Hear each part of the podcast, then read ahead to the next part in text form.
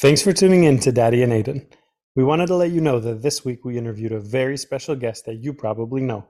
I'm really excited for Blippi to be on my podcast too. Whoa! Please share this show with all your friends so we can keep getting amazing guests. Remember, anything is possible. Welcome to Reading with Daddy Ann. Aiden. Ooh, a long name tonight. Tonight we're reading Curious George Goes to the Zoo, written by Margaret and H.A. Reys. This is George. George is a good little monkey and always very curious. Today, I kind of feel like you're similar to George because you're always very curious. Yeah, I always ask questions. Yeah, you More, ask, more than George does. you ask more questions than Curious George? Yeah. Should I sometimes call you Curious Aiden? Yeah. Okay, and we'll dress you in. uh, Maybe I'll dress up as the man in the yellow hat. Uh, today, George was feeling very excited. The man with the yellow hat was taking him to the zoo. As they drove, the man explained to George that this wasn't just any zoo they were going to visit. It's called the Wild Animal Park, the man said. All of the animals roam around freely. That means that they're not in cages. They roam around on the grass and outside. When they arrived, George saw a huge banner. George looked up at it, but he could not read the words. It says, Come celebrate our party for the baby rhino's first birthday, a friendly zookeeper explained. It's an ultra extra special day here at the Wild Animal Park, she said. It's our baby rhino's first birthday. We're going to have a party for her later on. A party? This was going to be a wonderful trip to the zoo. George tried to walk into the park where the animals were, but the zookeeper stopped him. You can't walk in there, she said. To explore this zoo, you have to ride in one of our special cars. She pointed to a huge car that had no roof on it. Oh my, what fun this was going to be! George and his friend climbed on board, and the car drove into the park. Soon they were in the midst of the wild animal park. Look over there, said the zookeeper. There's our pride of lions. We have a large family here. A pride of lions, that's the name that they call a group of lions. It's called a pride. So that's that whole pack of lions. George pointed in another direction. Yes, George, said the zookeeper. I see the giraffes, too.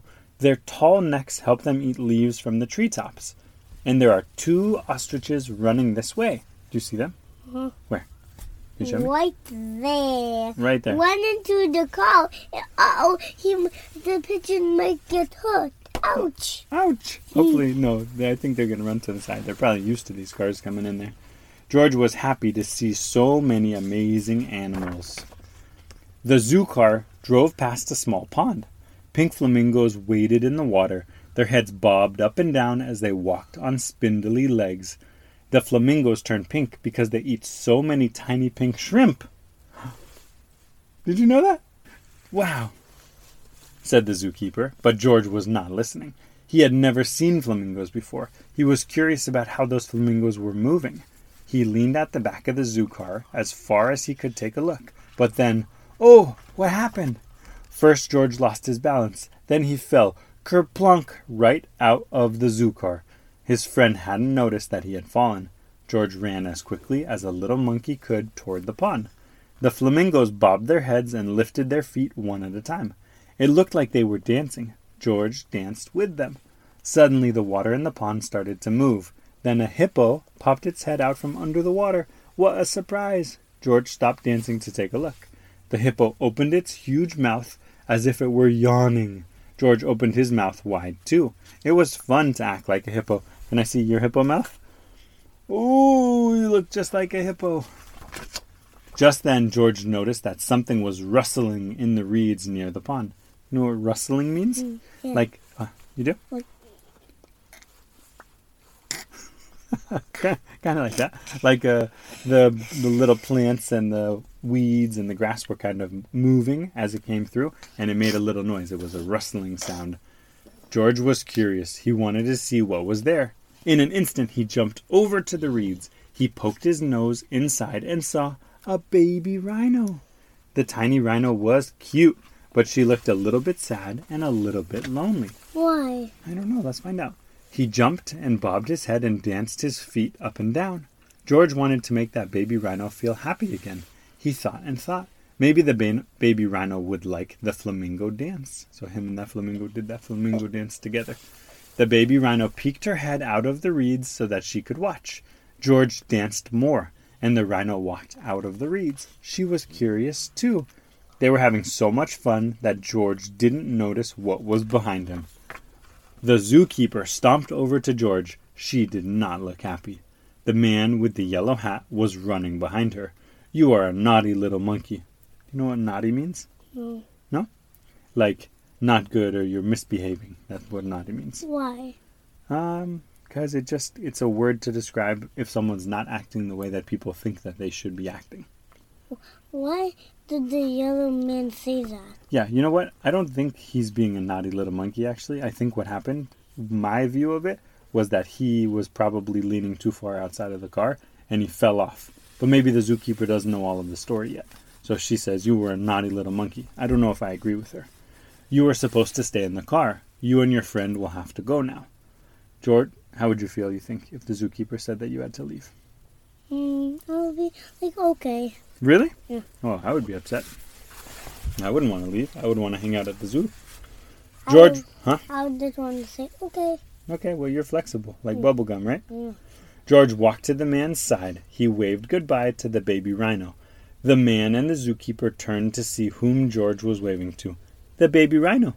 Why, we've been looking for her all day, said the zookeeper. She got separated from her mother. Oh, and George found her. George was glad to see the zookeeper looking happy again. He and the man started walking toward the exit. The zookeeper ran to stop them. Thank you for finding our baby rhino, George, and just in time for her birthday party.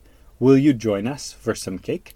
Oh, interesting. So the zookeeper is inviting them back. She first said that they had to leave, and now she's saying that they can stay because he found that baby rhino. George jumped with glee. He had forgotten about the party, and he did love cake. The man and George followed the zookeeper and the baby rhino back to zoo headquarters. The rhino's mother was waiting there for her. The zookeeper brought out a special birthday cake that was shaped like a rhino. You see it? See it? George had never seen a cake like that before. You can have the first piece, George, said the zookeeper. I also have a special treat just for you. She placed a bunch of bananas in front of him. George was very happy to have a tasty banana, but he saved room for some cake, too. Can I read you a little more? It says the curious things about the animals. Mhm. Hippopotamuses can live in the water or on land. On a hot sunny day, though, they prefer to use water or mud to cool themselves off. Flamingos often stand on just one foot for long periods of time, though no one knows quite why they do it. Giraffes are the tallest of the land animals. Their long legs and necks help them grab and eat leaves from up high in the trees. Lions live in large families called prides. They are fierce predators with canine teeth more than three inches long. These are your canines, these are your sharp ones. Ostriches are the largest of all of the bird species. They can't fly, though they are very fast runners, hitting speeds of up to 45 miles per hour. That's about almost as fast as we go on the freeway. Almost.